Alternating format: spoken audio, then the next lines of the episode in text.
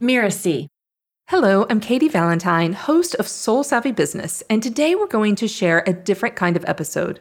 You likely listen to Soul Savvy Business because you enjoy being inspired by our guests who are successfully integrating their spiritual and entrepreneurial lives.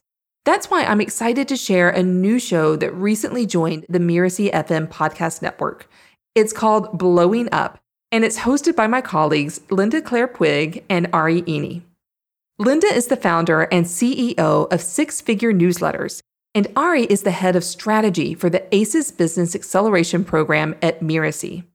To give you a taste of the podcast, we're running an episode from that show right here in the Soul Savvy Business feed. I chose this particular episode because the guest, Tad Hargrave, takes a spiritual approach to pricing strategy, and in the episode, he quotes scripture. I hope you enjoy it.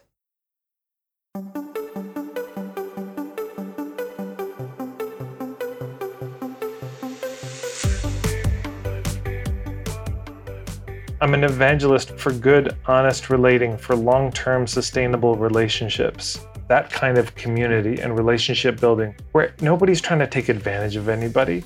Everybody's bringing their honest stuff to the market, charging a fair price, not the best price. Hello, and welcome to Blowing Up, the podcast that shows entrepreneurs like you how other businesses exploded in the best possible way. I'm Linda-Claire Puig, the founder and CEO of Six Figure Newsletters. And I'm here with my co-host, Ari Iny, the head of strategy for the ACES Business Acceleration Program at Mirasee. Hey there, Linda. In each episode of Blowing Up, we showcase an entrepreneur whose business blew up. It experienced what seemed to be a sudden success. But as we all know, that kind of success is not random or a fluke. The company employed a specific strategy that caused its rapid rise in revenue. So today we're going to dive deep into that strategy so that you can learn from it and determine how you might apply elements of it to your business. In this episode, we take a look at a strategy that some might consider kind of radical, but it has actually been getting more attention over the last few years. I'm talking about pay what you can. Yes, allowing people to decide what they pay you. The thing is, there's a lot of misunderstanding about how this works, and you want to know what to know so you don't dig yourself a financial grave. Our guest to break it down for us is Tad Hargrave, who calls his decision to do Pay What You Can the best thing he ever did for his business. Tad is a self-described hippie with a knack for marketing, and he helps what he calls other hippies get more clients in ways that feel good to all involved. Welcome to Tad. Now let's jump right into the conversation. I did 2 intro workshops, and the first intro had 3 people at it. And it's just always hilarious. You teach a marketing workshop and nobody shows. That's great. But I said, look, just come. I'm here. Here's the deal. My computer crashed. I was on the road. I wasn't able to promote it. I'd rather do something than just sit, and wander around town. Pay me whatever you want to pay me at the end. And I'd watched a lot of street performers growing up. So I had this sort of background knowledge of the whole busking thing. And so I thought, that's what I'll do. This will be like a weekend busking event. I thought I'd make a few $100s or something, but I made much more. I was surprised at how much people paid. I can't remember what it was. I just remember it was in the thousands, and I was shocked. And I just thought that was so easy. I didn't have to do the whole pitch. I didn't have to do the whole rigmarole and spiel and prove to them this was worthwhile. They just signed up. How great is this? The vibes were so good. I just loved it. So what took it from, okay, this is a new shtick I'm trying out, to, yes, you feel like, okay, it is working. This is how you run things now. A key ingredient was laziness. It was so much easier to do it this way.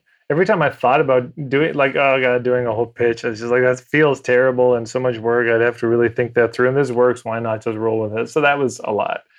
And then I also kept figuring out ways to tinker with it. So when I first started, I didn't have a deposit. And that meant I got a lot of no-shows. Mm-hmm. I mean, you two know, it's a heartbreaking way to start any kind of workshop. You're expecting 36 people, 12 people show up. Mm-hmm. It's just, that's a hard vibe as a workshop leader to start with. It's a bitter taste in your mouth.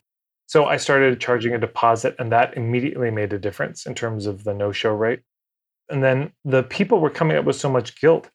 And I kept trying to tell people, like, whatever you pay is fine. I don't care. It's all right. But it was still there.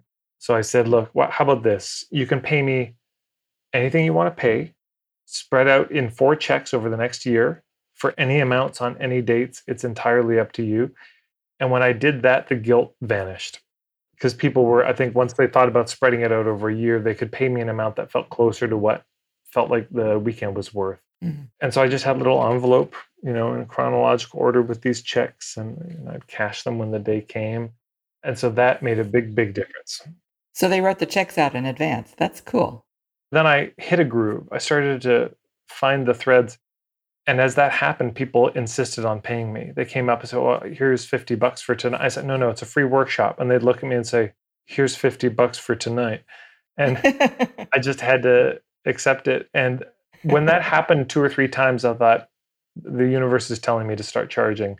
And I did. Mm-hmm. So I, slowly got more comfortable with it. I remember one time in Toronto, somebody had given me 4 checks for $450. So it was $1,800 they paid for the weekend. Pay what you can. And I had the very visceral feeling of, I have to send some of this back. I can't keep this all. This is too much. And I just like, Tad, you took half an hour at the end to explain they can pay whatever they want. She wanted you to have this, just accept it. I could see that people, if they weren't manipulated and pressured and pushed to pay, people were naturally generous if they could afford to be. It was beautiful. So many weekends I'd stand there at the end of a day-long workshop looking out at the people and thinking how grateful I was that they're in the world, how grateful I was that I had anything at all to be able to offer them, and that I'd come across this way of pricing it that had let them enter the room, because so often they were kept out. It's really touching. I feel that every time. At the end of the workshops, I feel very moved by what's happening. It doesn't feel like charity to me at all. I mean, because they're paying. But it does feel like community. It does feel like a kind of solidarity of, hey, we're all in this together somehow. Mm-hmm. And I have this to offer, and you're offering this to your people. You know what else occurs to me is that when you give people a chance to give, it's a generosity on your part, because it feels good to give. So if they're in the mindset of giving to you, versus paying you for a thing, right? That's a very different transaction altogether that you're talking about. It does feel different. Everything does come from generosity, and it comes from just wanting to give, as opposed to feeling like you owe somebody something and you're in debt and interest is accruing if you don't, which is how in modern society we look at all this. So yeah, there is a sweetness that comes from it. You're creating a sense of goodwill on both receiver and giver. Yeah. And to me, that's the whole game of marketing. So first, I think this is fascinating. I'm curious as to your thoughts around what kind of offers this can work for, because you're doing it mainly with workshops. Do you do it for any other kinds of offers? Well, first of all, there's nothing spiritually superior about a pay-what-you-can pricing, that people just have to get over that. Sometimes I think they think, oh, well, this is the real enlightened thing. It's just not. There are, frankly, more selfish reasons to do it than altruistic reasons, in my mind. Mm-hmm. So you don't get any spiritual points for pricing in this way. Number two, you don't have to price everything in your business, pay what you can. It doesn't all have to be like that. I would really recommend, if people are going to do it, just pick one thing in their business. And that depends what you want to do. So I like to travel and do workshops. And for touring and workshops, pay what you can is just, for me, worked so well. But for one-on-one, that was a flat rate. For my ebooks, that's a flat rate. Mm-hmm. For my membership, that's a flat rate. But other people might do it in other ways. I think Mark Silver, my beloved colleague, he has a membership and he does that pay what you can. I know other colleagues who've done the one-on-one pay what you can. And of course, you can do pay what you can just as special offers. You could say for this month, these things are pay what you can, or just here's a 48-hour pay what you can sale. I think that humans go between collapsing and posturing. Mm-hmm. The posturing is you puff yourself up, you make yourself very plastic, fake in a way. And then there's the collapsing, which makes yourself very small and you're apologizing for everything and no boundaries. And so then if you combine collapsing with pay what you can, there's also people don't treat it respectfully. It'll sound like a So thanks for coming to my workshop. Yeah, so it's Pooch Can. So, I mean, I know you got to go. Okay. Well, thanks for coming. Anyway, there's a bucket at the door if you want to put in some money or not. I mean, you don't have to, but it's, you can take money out. Maybe you need it more than I do. But thanks for, you know, and it's so offhand. It's so not thought through. There's no ceremony to it. There's no self-respect in it.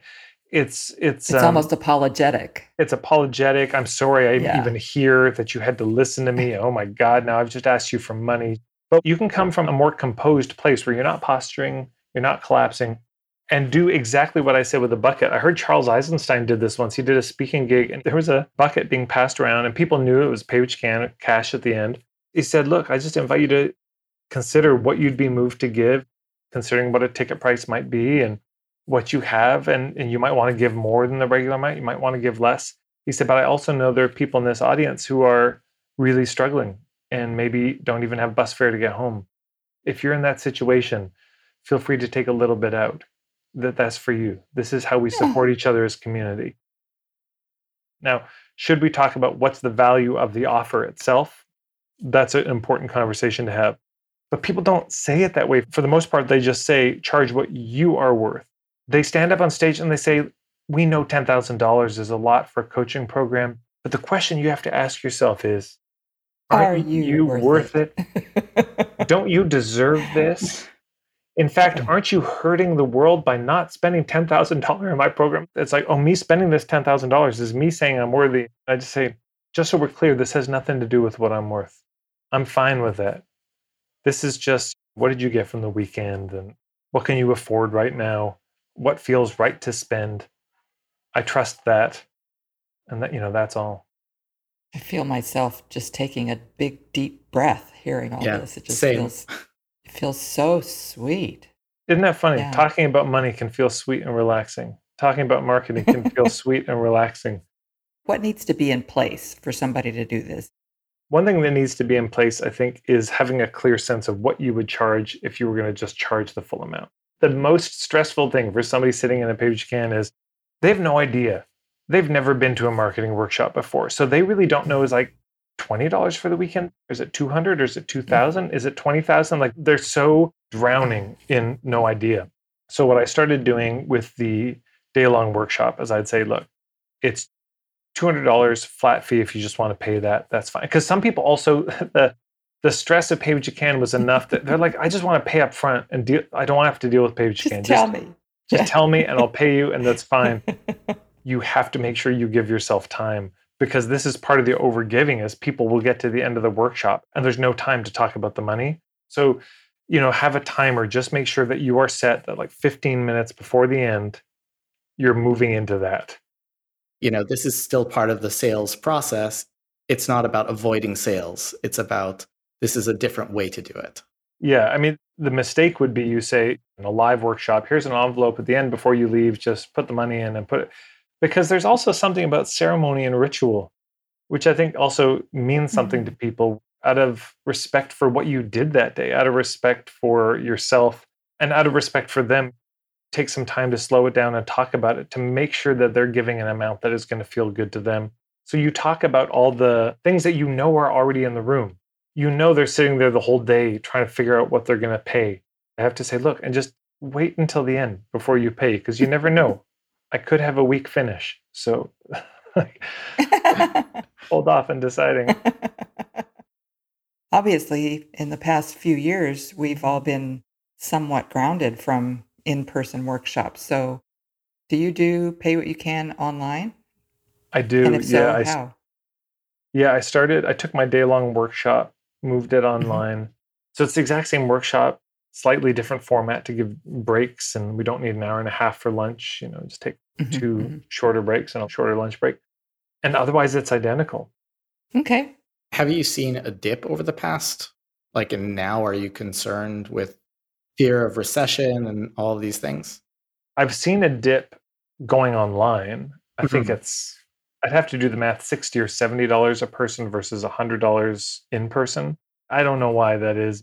I think maybe there is something about being in person, intimacy, and also accountability in a way that's there where they feel a bit more connected to you as a human being instead of just somebody on a screen. Do you consider yourself an evangelist for Pay What You Can? Like, do you want this to be a movement? No, I want goodwill to be a movement. I want people relating to each other in a good way to be a movement. That's what I'm an evangelist for, is that kind of community and relationship building where nobody's trying to take advantage of anybody. Everybody's bringing their honest stuff to the market, charging a fair price, not the best price.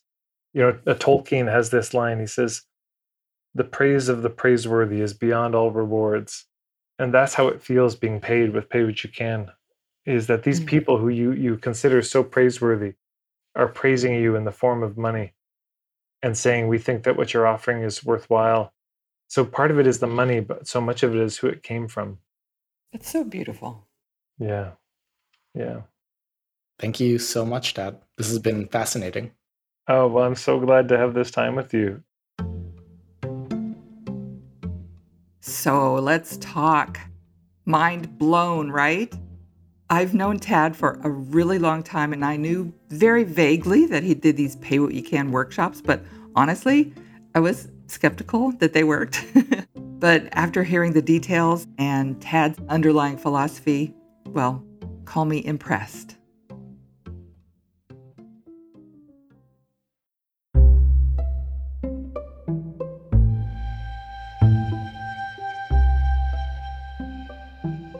Thank you so much to Tad for his generosity in sharing his Pay What You Can model. If you'd like to study it more and keep in touch with Tad, be sure to get his gift to you, the Marketing for Hippies Starter Kit. This has Tad's most up-to-date thinking on ethical marketing. It's got full footage of his Pay What You Can workshop for you to study and tons of bonus material. You'll find it at blowingup.rocks/Tad. That's blowingup.rocks/Tad.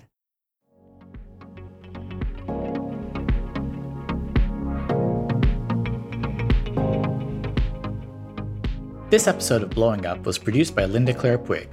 Cynthia Lam is our managing producer and Danny Iny, our executive producer. Post-production is by Post Office Sound. To make sure you catch all the really great episodes of Blowing Up, follow us on Apple Podcasts, Spotify, or wherever you're listening right now. And if you like the show, we'd love it if you could leave us a starred review or share the show with a friend. Thank you for listening, and we'll see you next time.